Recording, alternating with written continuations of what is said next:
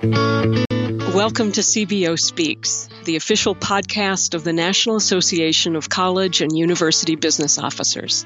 I'm President and CEO Susan Whealler Johnston, and I'd like to thank you for tuning in today.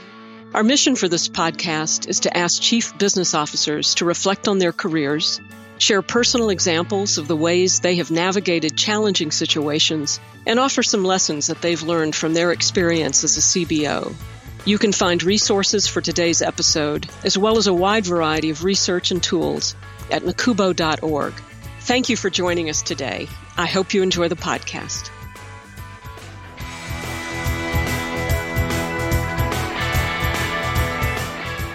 Hello, everyone, and welcome back to CBO Speaks. Thanks so much for being here. My name is Megan Strand, your host, and it's my honor to be joined today by Greg Sanial, Vice President for Finance and Administration and Chief Financial Officer at Grand Valley State University in Michigan. Welcome, Greg. Thanks for having me. Well, Greg, it's a brand new year, thankfully. And with that, we like to reflect a little bit on the past year a bit. So if you could go back to this time last year and teach yourself one thing, knowing everything that happened in 2020, what would it be? Oh, it'd clearly be uh, take a refresher in crisis communications. Uh, you know, at, at, Grand Valley State University, in addition to being, you know, uh, vice president for finance and administration, responsibility for everything from human resources to facilities to finance, and um, I also became the head of what we call our virus action team. I was the director for that, so I had a team of about 12 experts, oh, and we pretty much managed the entire university response, and we continue to do so to COVID 19. Um, so, the, you know, everything from setting up a testing program to, uh, you know, dealing with isolation and quarantine, weekly meetings, daily meetings with the local county health departments. I spent a lot of time giving interviews on, on various media outlets. So, uh, I, go, knowing that, I certainly would have taken a refresher class in crisis communications. That is an excellent answer. And I love that. Yeah, it sounds like you had a, just a few things on your plate since you were leading the entire charge at the university. Well, what would you say, just when you look back over the pandemic, let's say, what's one noticeable way that you've changed how you lead as a CBO? And that could be having to do with this crisis team, or it could be just in your daily role. Sure. Uh, you know, I, I've always been kind of a hands off manager in a sense that, you know, hire quality people, give them some direction, and just let them go out and do their job. And I really see my role is to break down barriers. You know, when they get to a point where they can't go any further for whatever reason, you know, either make the connection for them, you know, talk to another vice president or something like that. I really see that as my role. So I was very fortunate in a sense that, you know, I've always had kind of that distributed leadership approach. And so when we ha- went fully remote, uh, during the you know quarantine and everything. You know, people already had that mentality that they just got got work done, got the job done, you know, and they would let me know if they needed to let me know. So I was fortunate in that regard. But what it did do is it forced me, you know, I, I, I you know, like to walk around, you know, short, quick meetings, you know, pop in on somebody's solve a problem. You know, I would, I've never been a big fan of long structured meetings. And so, you know, a lot of phone calls and a lot of, you know, like a quick 15 minute Zoom kind of thing. So I had to really kind of force myself to set those up in advance because you can't, you know, it's, you know, a Zoom, you got to plan it a little more than just, you know, giving somebody a call or popping into their office or something like that. So it sort of forced me to think a little farther in advance to get those kinds of meetings on the calendar so that they can happen. And then I also found that um, you know, I have seven direct reports in a, in a number of different, like I said, you know, everything from facilities to HR to the athletic director. And so what I found was really beneficial is I, we, I would get the whole team together, you know, weekly, and we would just talk about the three or four things that are top of mind for all of us, you know, so because we're all mutually supporting. And so I found that that really helped um, to do that a lot more frequently. In the past, we had only done that every couple of weeks, but I found doing that weekly really kept everybody on the same page. Now, those things you're going to keep moving forward, even when you're able to go back to your previous ways of popping in on people and, and the like? I think so. I, I definitely think the uh, getting everybody together on a much more frequent basis, and and these are, you know, really by design, these are short meetings, thirty minute meetings. You know, what are your top three? Uh, issues that you're dealing with today kind of thing. And and so they're really not they're not onerous. And and i probably will still do those on zoom um, you know because large campus we have 25000 students. Um, you know to have that meeting we used to have face to face i've got people coming from all over the place to that meeting and so you know I, I, think i will still have that meeting even when we go back to normal um, I will still have that meeting on Zoom, you know, just for a quick half hour kind of thing, um, because I, I, think we got a lot out of it. And, uh, you know, when you eliminate the travel for a number of people, you know, to and from the particular building on campus, I, I think that that'll be something that I'll continue. And it probably brought you closer together as a team as well to support one another in that way a little bit more regularly and hear up close and personal what was happening with each of those people and allow them to do that with one another as well. Sure thing. Absolutely. Because it's, you know, it helps them get out of their kind of their own silo, if you will, to understand it, you know, how, how everything's connected. So maybe you can you can answer this question thinking back kind of on your on your career, but maybe specifically with the pandemic as well. Um, you know, current CBOs are worried and concerned and focused on developing the next generation of CBO leadership. Um, and there's also a growing desire to diversify the field a bit. So is is is that something you're thinking about? How do you think CBOs can best do that? Well, I think uh, you know probably the best way to to develop you know the the future CBO is uh, we've got to get people kind of out of a specialty. Um, you know, because if you think about like, and I hope I'm not sounding redundant, but you know, as vice president for finance and administration, obviously I've got the finance, the budget, the bill paying, you know, all that, but I've also got HR, got the athletic director, I've got facilities, I've got I have construction. And so I, I think probably the best way to to develop the next CBO that can have oversight of a large portfolio like that is you've got to do a little bit more rotational kind of experience. Um, you know, someone who's who's come up through the budget and finance realm have them go spend six months uh, shadowing the VP for AVP for facilities kind of thing, or a month doing that, or you know, and and rotate them through the entire portfolio because it's, uh, you know, if you think about, you know, my I, I was very fortunate in my career before higher ed. I, I w- had a lot of experience in in both finance, but I also had I also spent three year two years doing HR. And so, you know, so I had that kind of background because I, I think about you know someone who is a who is uber talented in a very in a specialty like finance to get into the the CBO role where you may also have oversight of HR, you've got to have at least some sort of background. You can't kind of learn that on the fly. Um, so I think providing that opportunity is sort of a professional executive development program, whether it's formalized at your university or not, um, have, have, them get those shadowing experiences, uh, you know, before they're at that AVP level, you know, when they're at that director level, you know, bounce them around the organization and not just within the CBO uh, portfolio, but also, you know, have them work out something where they can, you know, shadow, uh, you know, someone in the provost office for a week or something like that. So I think that's really the key to developing that that broad perspective that I think the the CBO really needs to bring to that executive decision making table. That sounds like a great idea, Greg. I think you should do that and then pilot it for the whole country and come up with a model. We'll have you back on the podcast to talk about it. All right, sounds great. I'm sure you don't have anything else on your to do list, so just add that one too. yeah, that's right. Um, well, you just talked a lot about different um, exposure to different functional areas, but in thinking about um, skills and attributes that people need to be a successful CBO, um, I'd ask you to address our listeners maybe that are considering CBO as a career move. What would you say are those top three things that are crucial for CBOs today, and, and given the landscape and everything that's happening and everything that you know in your experience? Well, I think probably the the most important thing is um, obviously communication. You got to have good communication skills. It doesn't matter how good your ideas are if you can't get them across. Um, you're never gonna never gonna help drive the organization forward. But I think probably the one of the big skills is that uh, you got to be able to. It's what I would call decision making in, in ambiguity or uncertainty or the incomplete information.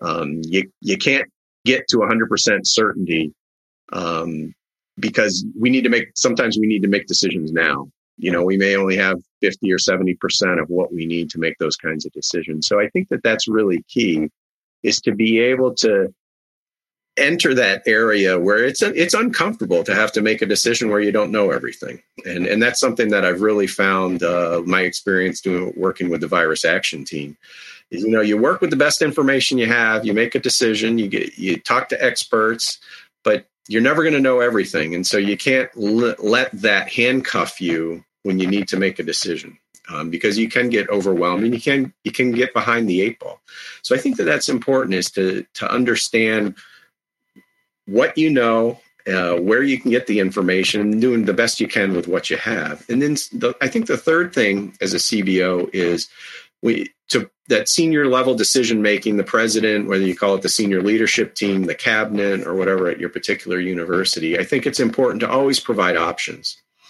You know, there's option A, there's option B, there's option C kind of thing, and to show what the pros and the cons are you know what are the trade-offs with each of those options and, and so that everybody is on um, understands the the pros and the cons and, and can make the best collaborative decision for the entire organization moving forward i think a you know a, a cbo that says you know the the only option is to is to go to the bond market um, you know, I, I, think you, you're limiting the decision making for the for the president or the chancellor when, when, you know maybe one of the options is a private uh, public private partnership. And so I think that you've got to lay it all out on the table and obviously make a recommendation as the CBO, but but let you know make sure you don't handcuff the deci- the the real decision maker um, of the organization.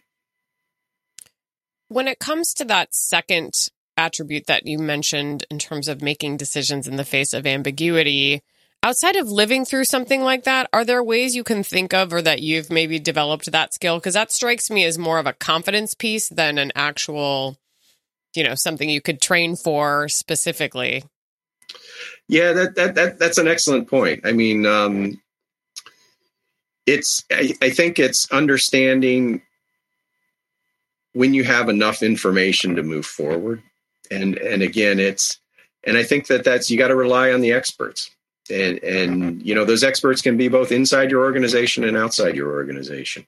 Um, and, and, to get those and, and peers at, at other institutions and, and, just understand when you have enough to move forward because that's that's one of the things you know the the environment of higher education you know the challenges it's a very dynamic period right now. And and sometimes it it's i i really think that you know with the best information you have moving forward and, understand and and at the same time i think you've got to be able to understand when you can you know can change your mind. You know you, you made the best decision you can with the information you had um, you know for instance uh, an example might be you know maybe uh, the, the calendar needs to change um, uh, to to compress scheduling for instance um, and you you make that decision with that uh, with the information you have because you're working with the health department, for instance, and and how to compress that that calendar the best you can. But then maybe you need to compress it even further a couple of weeks later when uh, when you get further information or, or it, it, maintaining that flexibility. You know, one of the things that I when I was when I was on the virus action team is we would get a lot of direction, whether it was from the health department or from the governor with executive orders and things like that related to various stages of, of quarantine or, uh, you know, stay at home orders and things like that. And so obviously you got to communicate that, you know, this is the existing order. And then also got to play out all right what is it going to look like at the end of that order the order expires in two weeks how do we emerge from that order and you provide those kinds of options but I would always say, you know, assuming no change to the governor, you know, the governor's executive order, this we could do A, B, or C, and and understand. And so we would be obviously you got to plan for A, B, or C. Make the decision we're going to do A, and you start planning for that. But then in two weeks, governor's orders might change, or the executive order might change, or the health department guidance might change.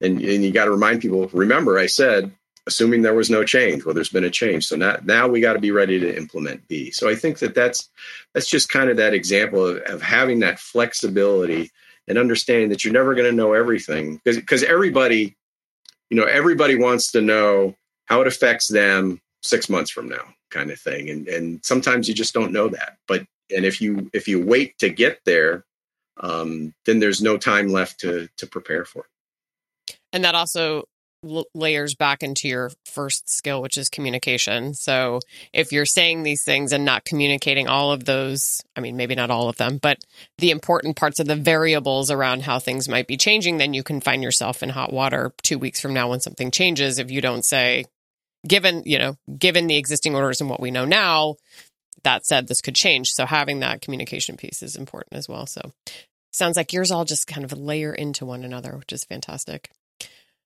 I would love to ask you the question that people love to answer on this show, which is thinking back on your career, Greg, would you tell us what you consider to be your most fabulous failure and what you learned from it? And here we're not looking to set you up to tell us how terrible you are, but just something that maybe you learned in hindsight that somebody could potentially avoid by hearing your experience. Sure. I, I would think it, it, actually was pretty recent for me in a sense that, um, you know, in Michigan, or we deal with the weather, inclement weather, and, and we had uh, we you know we have a plan for if we have to cancel classes because of weather. Well, one of the things that we learned for the past year is we can shift to remote, and uh, maybe we don't have to cancel classes for weather anymore. Now, obviously, not everybody can shift on a dime, depending on the nature of the of the the pedagogy that's in place can can shift on a dime overnight to suddenly go from face to face to to remote, but many can.